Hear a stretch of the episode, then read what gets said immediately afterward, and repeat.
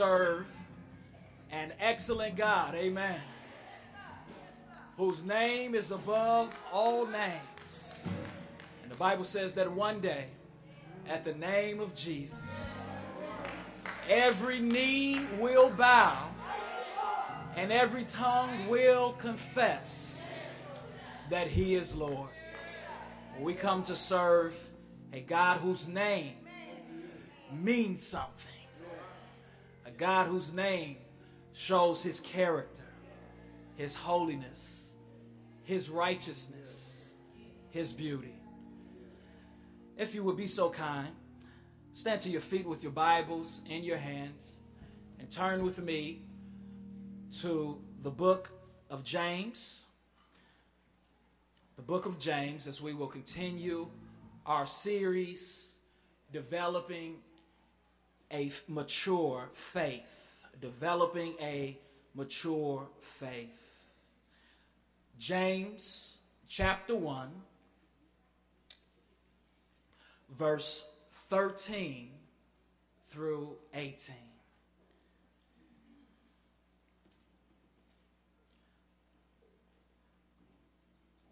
When you get there, say, "Got it?" Amen.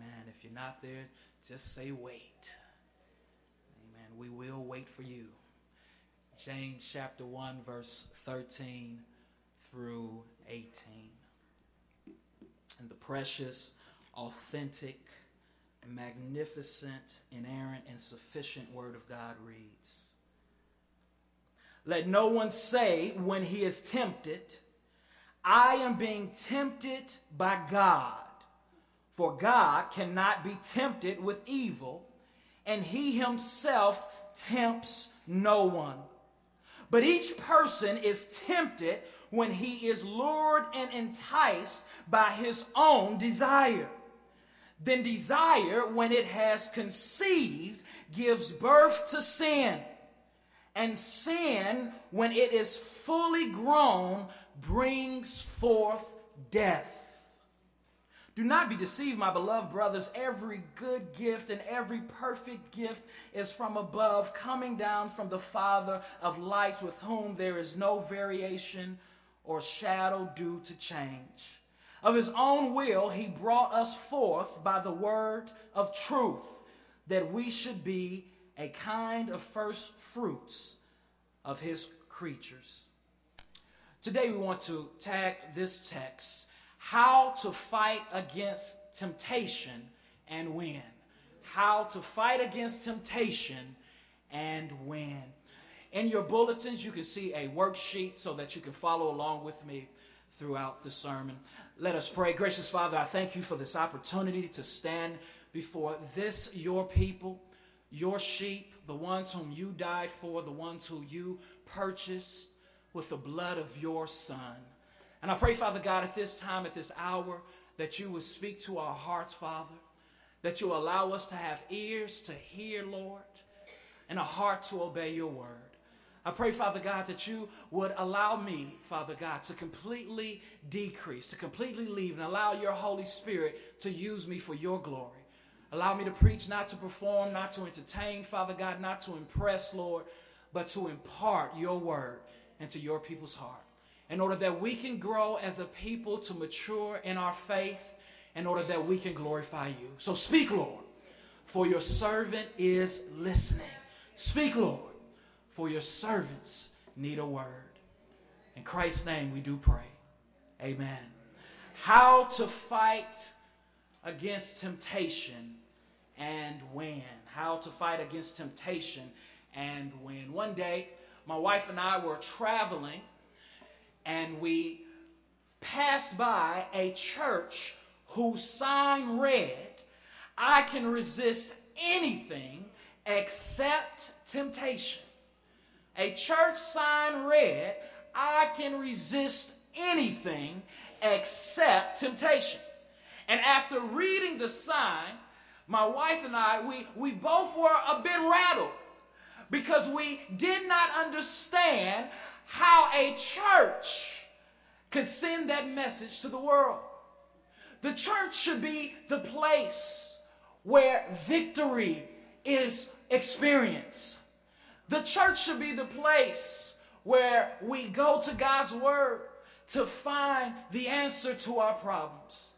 The church shouldn't be a place where we tell the world that we do not have victory over sin. In James chapter 1, verse 13 through 18, James continues to talk to us about tests, just as he did in the previous 12 verses.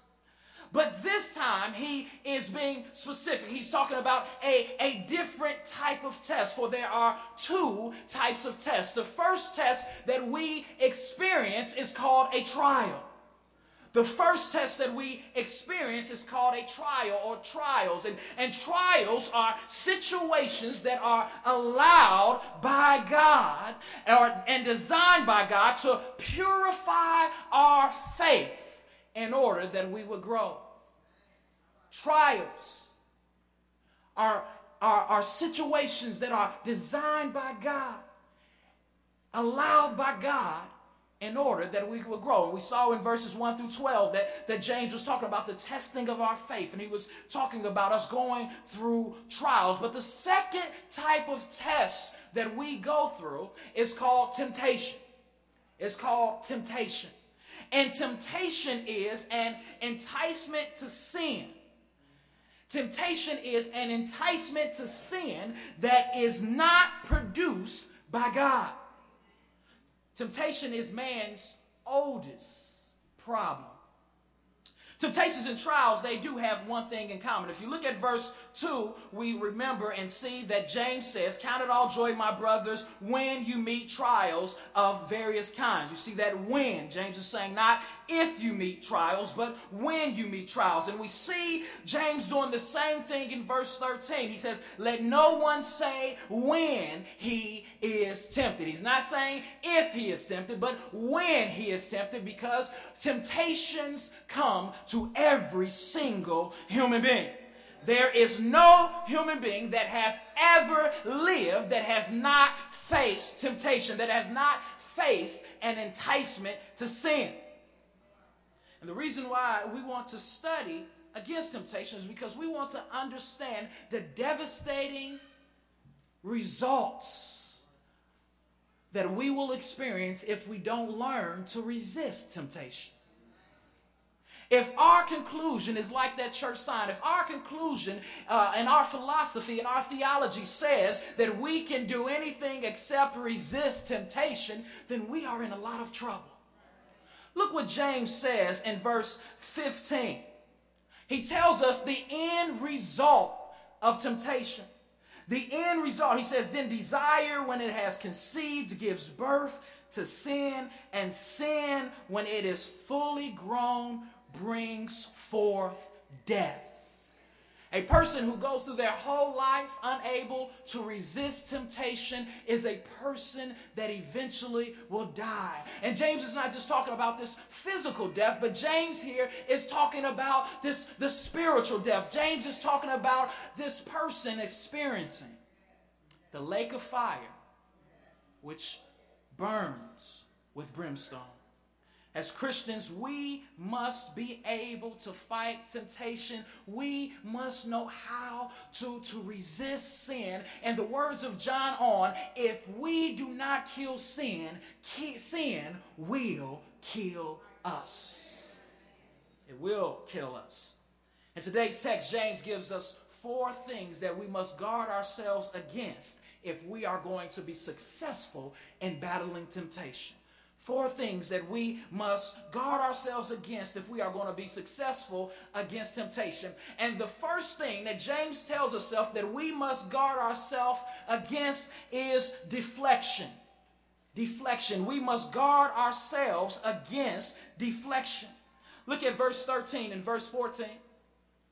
James says, "Let no one say when he is tempted that I am being tempted by God. For God cannot be tempted with evil." And he goes on. And then he says, "But each person is tempted when he is lured and enticed by his own desire."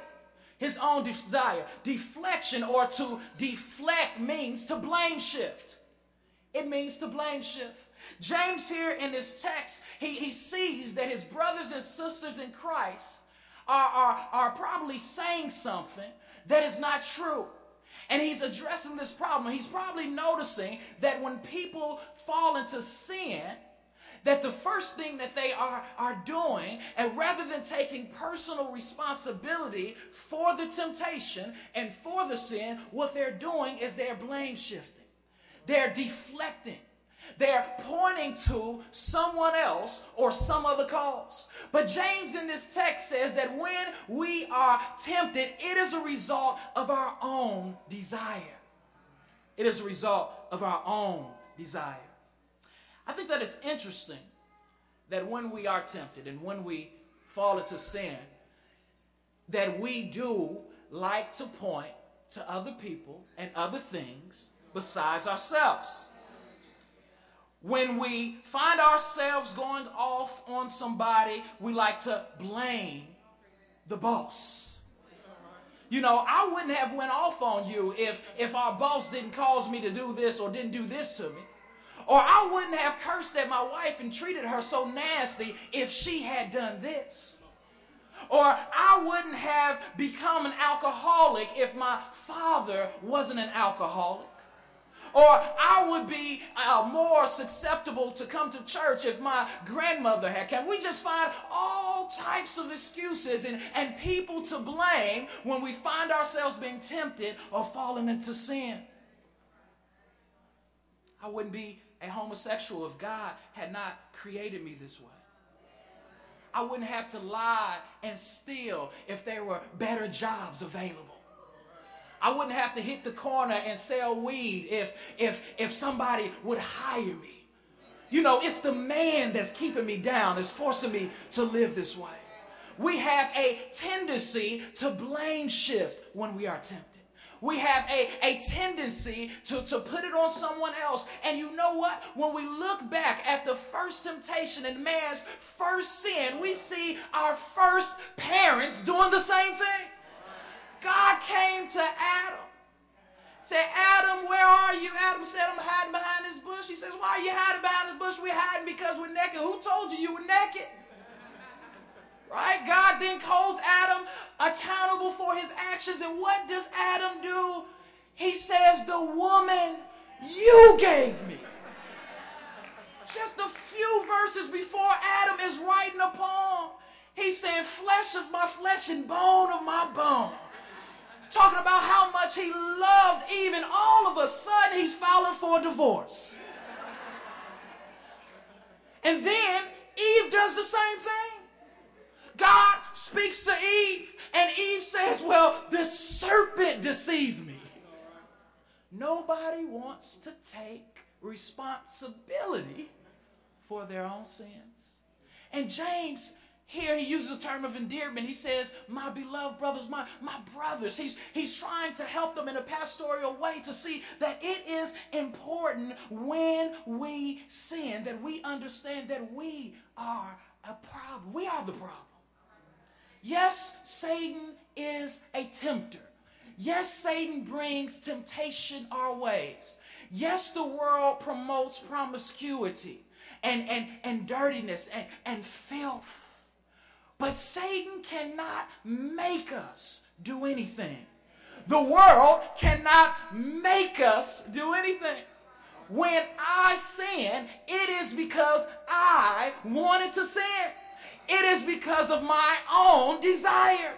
And James is saying that when we fall short, when we sin, which we will fall short and which we will sin, he's saying, own up to it. Take responsibility. The worst thing that we can do when we sin is blame God. The worst thing that we can do when we sin is deflect or shift the blame on God. Look at what James says in verse 13. "Let no one say when he is tempted, I am being tempted by God. For God cannot be tempted with evil, and he himself tempts no one." James says we cannot blame God for two reasons. Number one, God cannot be tempted.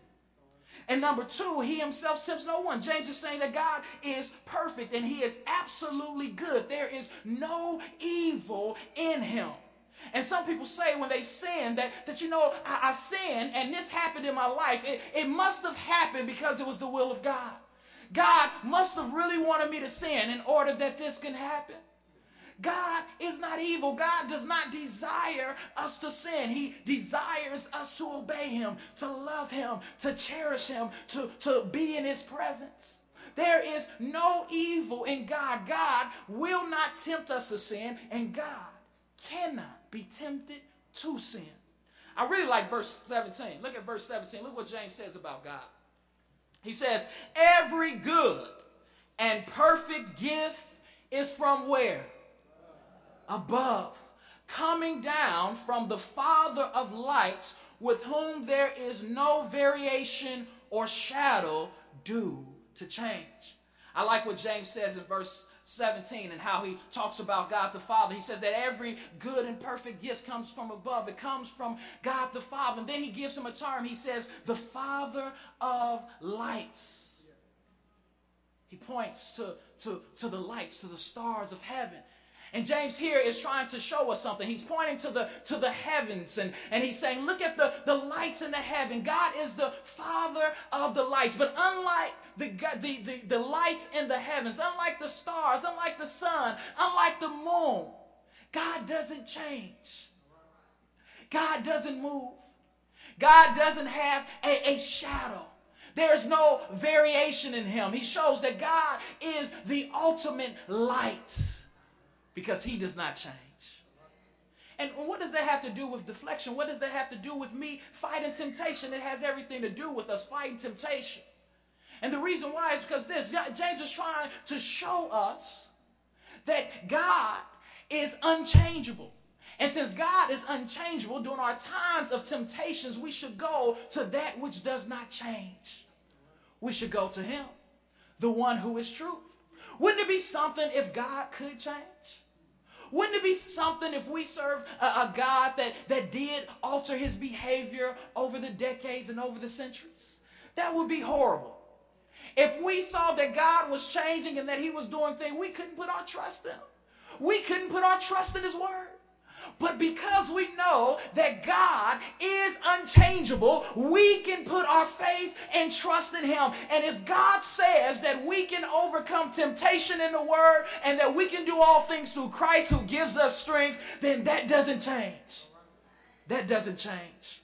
We must guard ourselves against deflection. We must learn not to blame shift and put it on someone else. We must take up the attitude of Paul in 1 Timothy chapter 1, verse 15. The apostle Paul said, I am the chief amongst all sinners.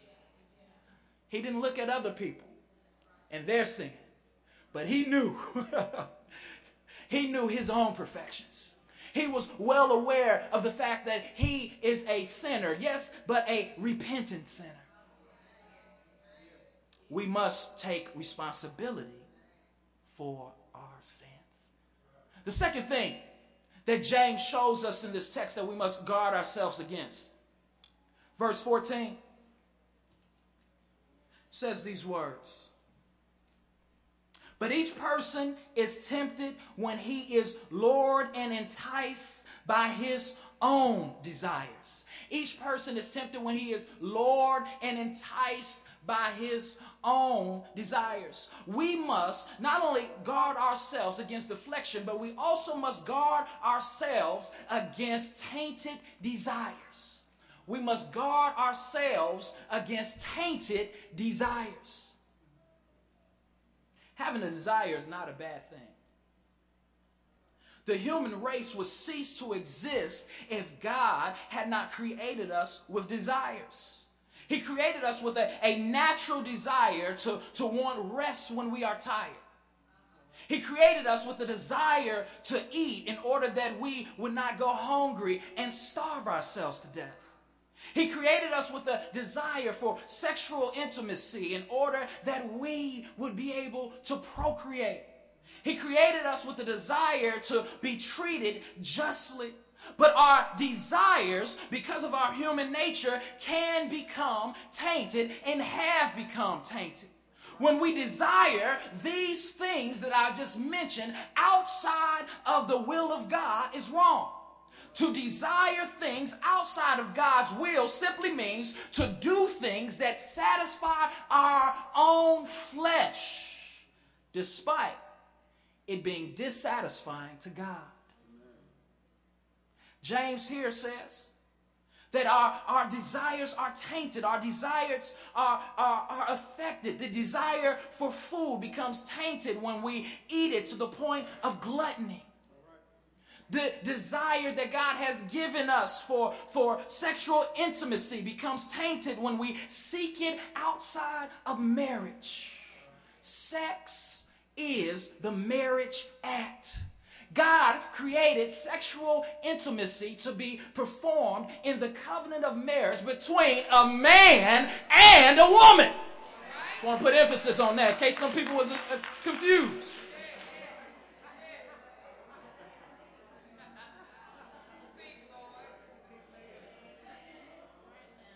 God created, I'm just going to call it the marriage act. And when we do, when we have sexual intimacy inside the covenant of marriage, it is beautiful. When the marriage bed is undefiled, it is wonderful. It is what God desires and what God designed. But when we take it outside of the covenant of marriage, it is filthy. It is distasteful to God. It is nasty. And it's the same way with all of our desires. When we take our desires and we allow our desires to get away from us, to run away from us, it becomes distasteful and it becomes wrong. I found out that everyone doesn't deal with the same tainted desires. Your desires may not be my desires. Your issues of lust may not be my issues of lust. That's what James means here in the text when he keeps saying, enticed by his own desire. We each have our own desire. We each have things and lusts that are taken, that are different than the other person. Our own desires are our non-pure desires. It's our own lust, and we have our own desires because as a result of inherited tendencies, as a result of our environment, as a result of our personal upbringing, as a result of our personal choices. But we must learn to guard ourselves against our own desires, lest they kill us. Lest they kill us. If we don't guard ourselves against our tainted desires, it eventually will end up in death, eternal separation from God. A Christian cannot be a person that says, I cannot resist temptation. A Christian cannot be a person that does not fight against their sins and wage war against their sins. A Christian is a person who understands how offensive sin is to God. And how it was so offensive to God that God allowed his very own son to die for that cause. How many of you parents will allow your children to die for a social cause? How many of you will allow your children to die for, if someone was to tell you, if your child was willing to die for this cause would be eliminated? How many of your parents would offer? God offered his son to die for sin because sin is offensive to God. God, a holy and righteous, a pure God, cannot dwell in the midst of sin. Our sins separate us from God. And as Christians, we must wage war against our sins. We must understand that we have a job, and our job is to do our best to keep our tainted desires down. It's to do our best to protect ourselves against that old man, against that old nature, against that old flesh. It's to do our best to constantly suppress the feelings of sin and suppress the feelings of wrong desires. It's our job to do it. And the reason that we do it is because we understand what God did for us. He sacrificed his son, allowed his son to experience wrath that we all deserve. That's why Romans chapter 12, verse 1, I beseech you, therefore, by the mercies of God, to present your bodies as a living sacrifice, holy and acceptable unto the Lord your God, which is your reasonable service. Because God sacrificed his son, he wants us to make a sacrifice for him. And how do we guard ourselves against our tainted desires?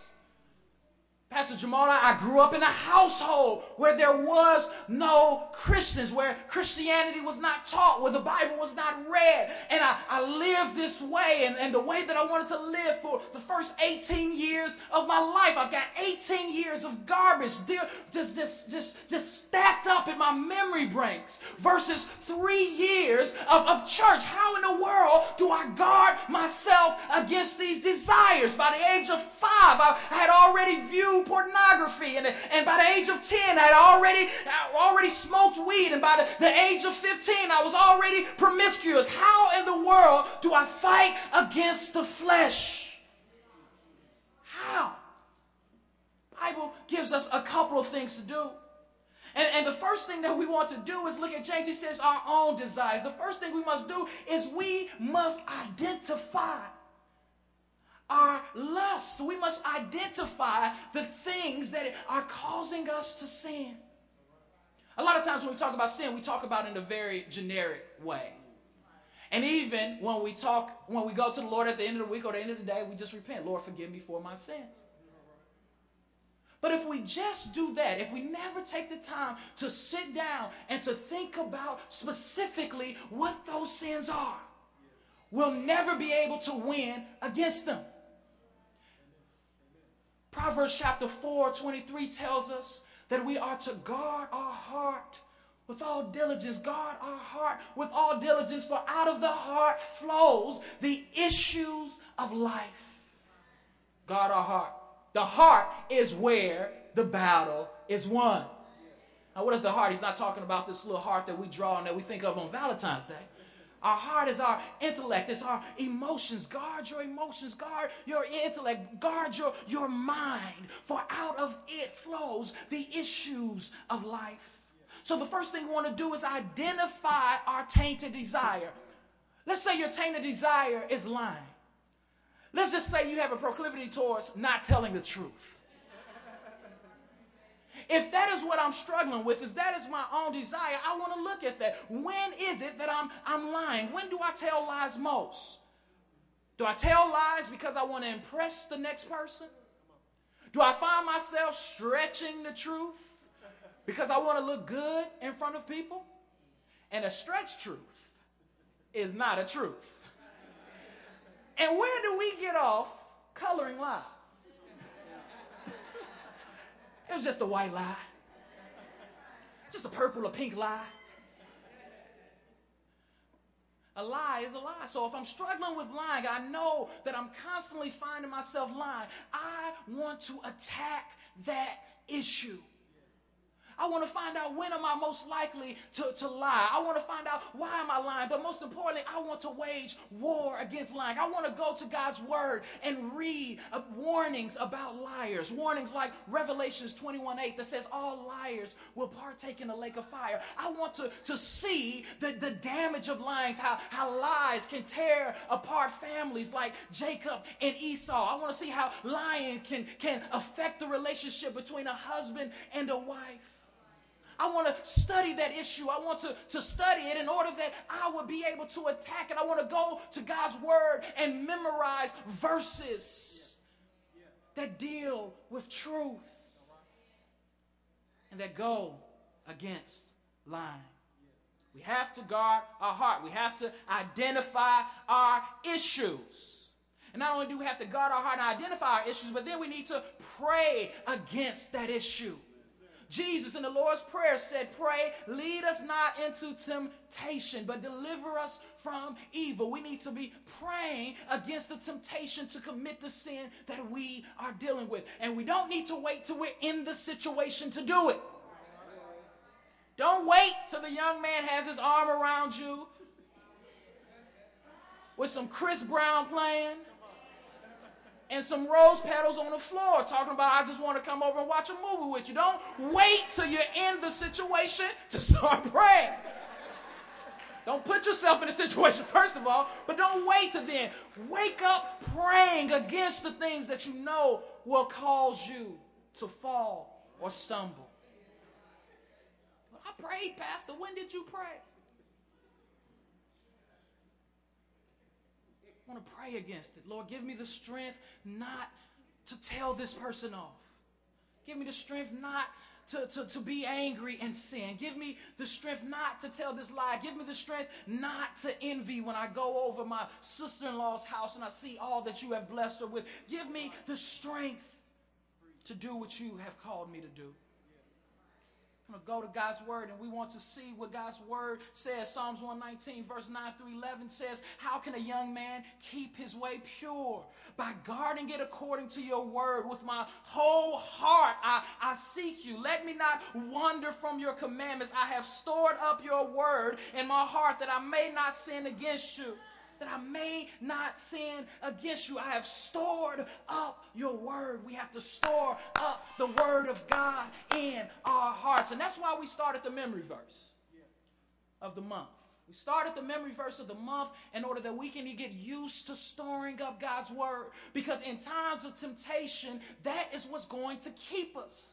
Jesus is the perfect example of that. In Matthew chapter 4, in the wilderness, when Satan came, Jesus spoke scripture. Here he is, the word of God, speaking a specific word from God. Quoting Deuteronomy chapter 4, he's speaking scripture. Whatever your issue is, identify it. Pray against it. Find some verses that you can store up in your heart in order that you can wage war against it.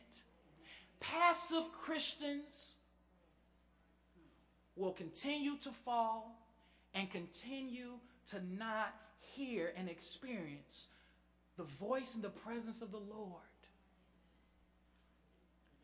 And a person who is a passive Christian who's not waging war on their sin should not, if they live their life that way, calling themselves a Christian, at some point they have to look at themselves and see, am I following Christ? My sheep hear my voice, and a stranger they will not follow. If you love me, the Bible says, you will do what? Keep my commandments. A Christian is a person who sees something that's dissatisfying God and that commits themselves to wage war against it. Wage war against it. Not only do you want to do that and just read God's word, but you want to meditate on God's word. You want to study God's word. You just don't want to just read it really quickly. You want to take time to dissect it, to meditate it, to ponder on it. A person who just reads the word of God versus meditating on the word of God is like two people who prepare tea differently. The first person takes hot water and he puts it in a mug. And he sets it there. And then he goes and he gets a tea bag out of the counter and he dips the tea bag in the water really quickly and takes it out. How many of you will want tea like that? Nobody? Nobody. I know one of my ministers got their hands raised behind me, right? Nobody would. Because there's no effect. But the second person, the person who knows how to make tea, they take that tea bag and they set it in the hot water and they let it absorb until the tea that's in that bag comes and it consumes the water bit by bit, and before you know it, you have a great cup of tea. That's what God's word is like. When we just read through it flippantly and quickly and randomly, it's not going to affect us. I've heard people say, come to me, Pastor Jamal, I'm reading the Bible, but it's not helping me. It's not working for me. And that's because reading in of itself, we only can retain so much, but we have to meditate on it. We have to chew it up. We have to study it. Psalms 1 tells us that those who meditate on God's word, that they will have success, along with Joshua chapter 1, verse 8, along with Philippians chapter 4, verse 8. It tells us to think on these things, the things that are pure, the things that are lovely, the things that are holy, the things that are noble, the things that are right. We have to meditate it. And the next thing that we must do if we are going to fight against our tainted desires is we must make sure that we have someone who's going to hold us accountable. We need someone in our life that knows our sin issues, the things that tempt us, in order that that person would hold us accountable. Accountability partner is critical to fighting sin. Having someone, inviting someone into your heart, into your life that knows what's going on and that can give you wise counsel is a great benefit. Is a great benefit. Accountability partner is a person who you trust to tell you the truth, is a person who you trust to call sin out in your life, is a person who's going to speak the truth in grace. Now, if I'm getting someone to hold me accountable, I don't want to get someone who's struggling with the same issues as me. Brother, I need you to hold me accountable, man. I just can't stop cursing. And then he says, yeah, I'll hold you accountable, then curses. That's not going to help. Get someone that's having victory in that area. Someone who's been through that. Someone who can help you.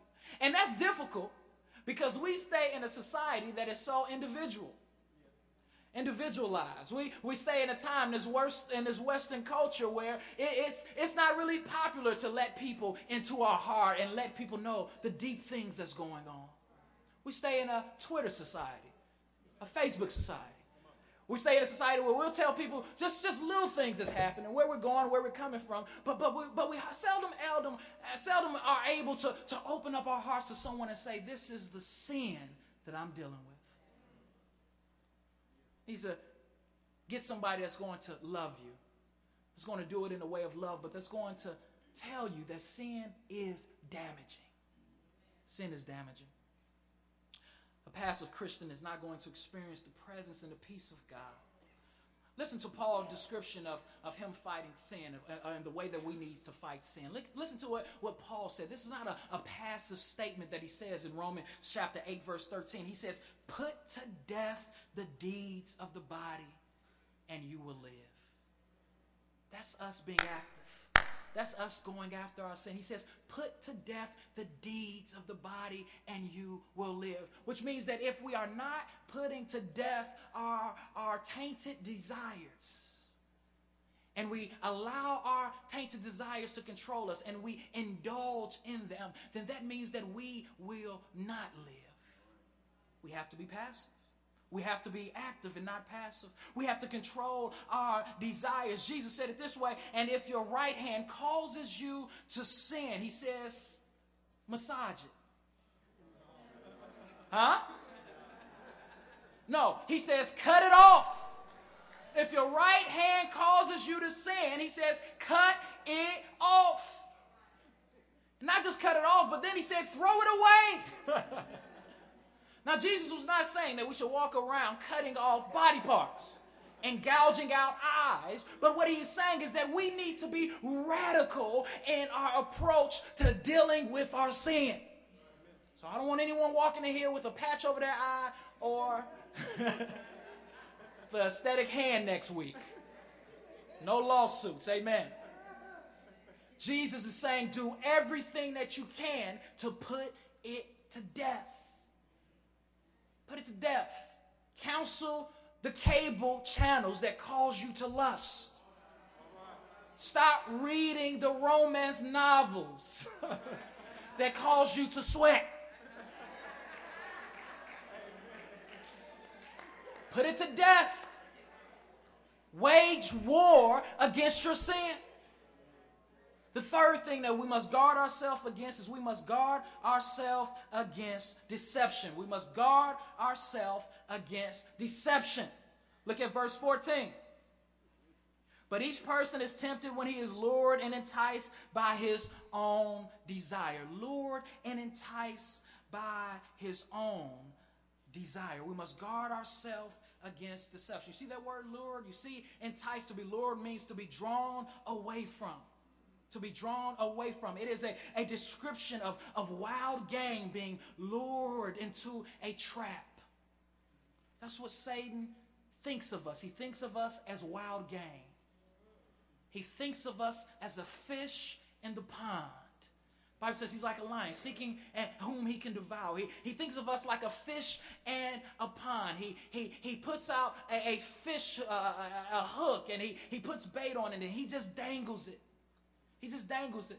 But he's not ultimately the person to blame. The person to blame ultimately is ourselves, because we have these desires for it anyway. Satan just highlights what we already want. That's why we got to pray, God, change my desire. We got to fight. God, help me not to be put in a situation where I be susceptible to fall. But Satan wants to lure us in. He wants to put that little worm on the fish, and he wants us to bite. He wants us to bite. He's fishing every day. He's luring us every day. And we have to guard ourselves against his deception. He is so good at it. He's so good at it. He's been doing this for thousands of years. We have to guard ourselves against talking ourselves into why we should do something. You know?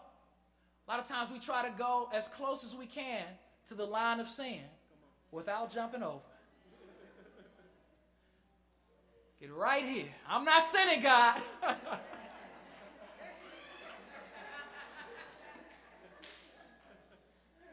We're deceiving ourselves, thinking that we're strong enough to live right on the edge of sin. And sooner or later, we're hooked. We tell ourselves, this little bit won't hurt. This little bit won't hurt. This little thought that's going on in my head about telling somebody off, it won't manifest.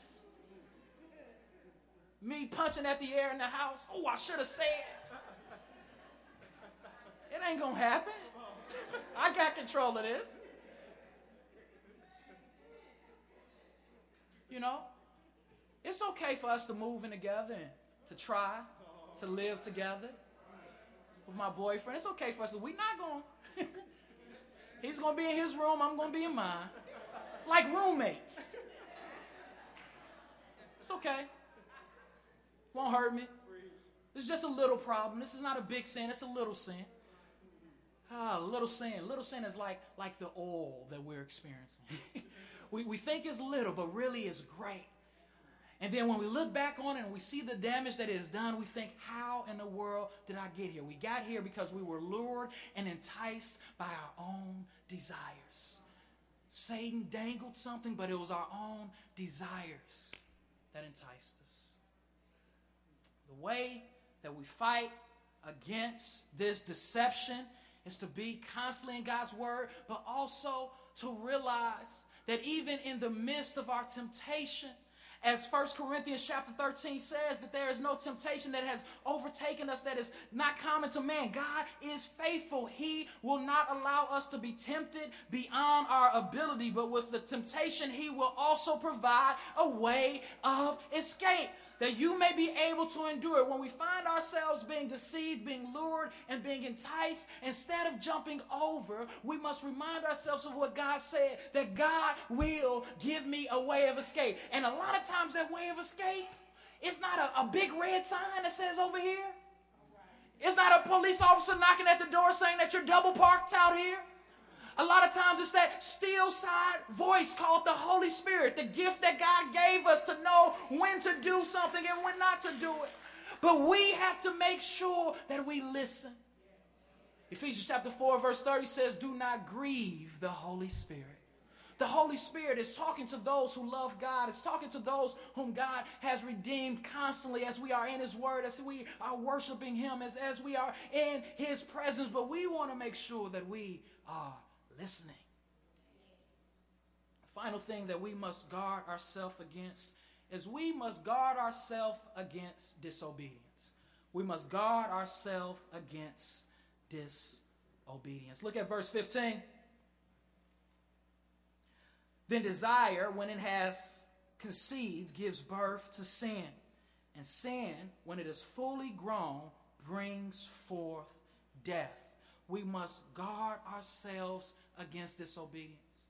And what I mean by that is this, is that when we're in the moment or we feel tempted and we're at the edge and we feel like we're going to sin, we have to remind ourselves that sin is disobeying God, that it is offensive to God, and that if we indulge in sin, it's just a matter of time before we can die in sin.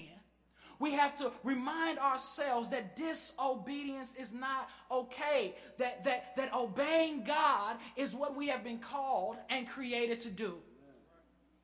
We have to tell ourselves constantly that a little sin does a lot of damage. Sin brings sadness, sorrow, and separation from God. We have to guard ourselves against deflection and take personal responsibility. We must guard ourselves against our tainted desires by waging war against the flesh and against our desires. We must guard ourselves against deception and not allow ourselves to be lured or enticed to sin. And we also must guard ourselves against this blatant disobedience. If you know that there is an area in your life that you are falling short, listen to me. And if you know that there is an area in your life that is causing you not to have a good working relationship with God, listen to me. Don't be deceived. Don't let it linger. Don't allow it to stay around. Fight it. Kill it. Do your best to battle it, because what you are doing and what we are doing is we are allowing sin to reign. And when sin reigns, it pours.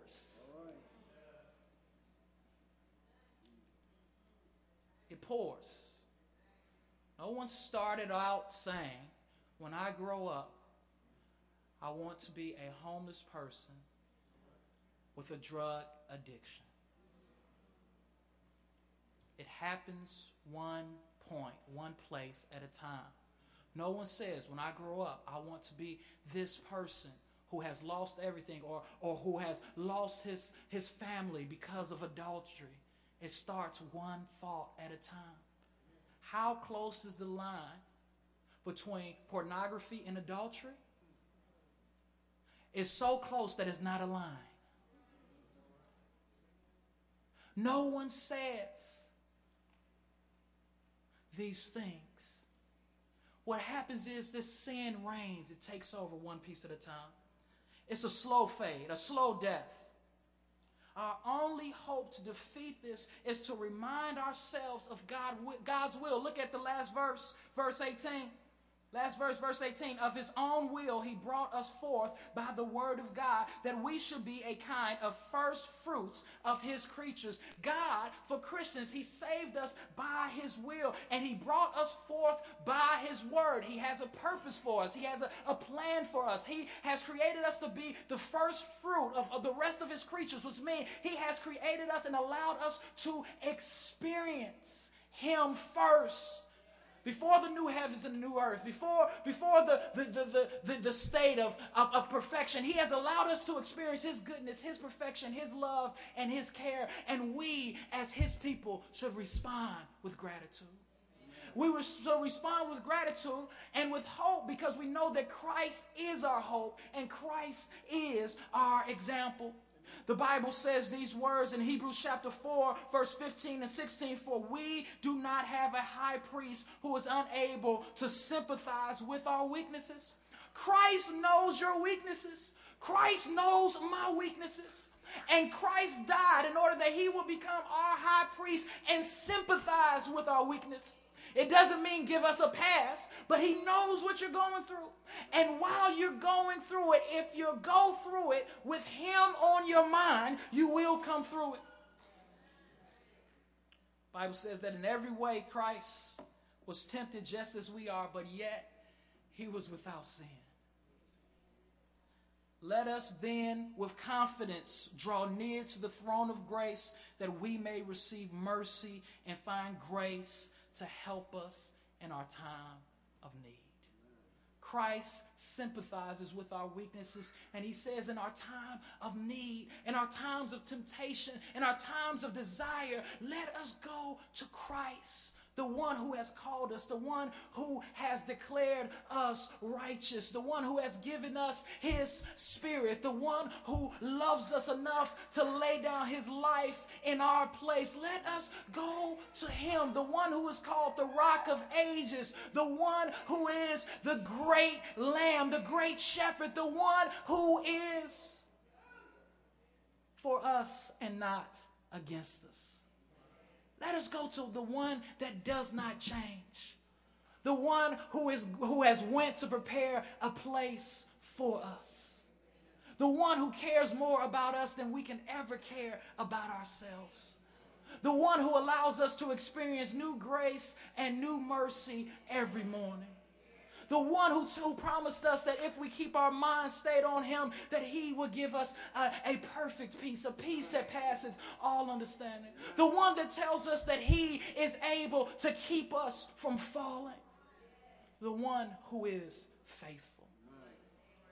In times of temptation, guard yourself against your desires. Guard yourselves against deception and guard yourselves against disobedience.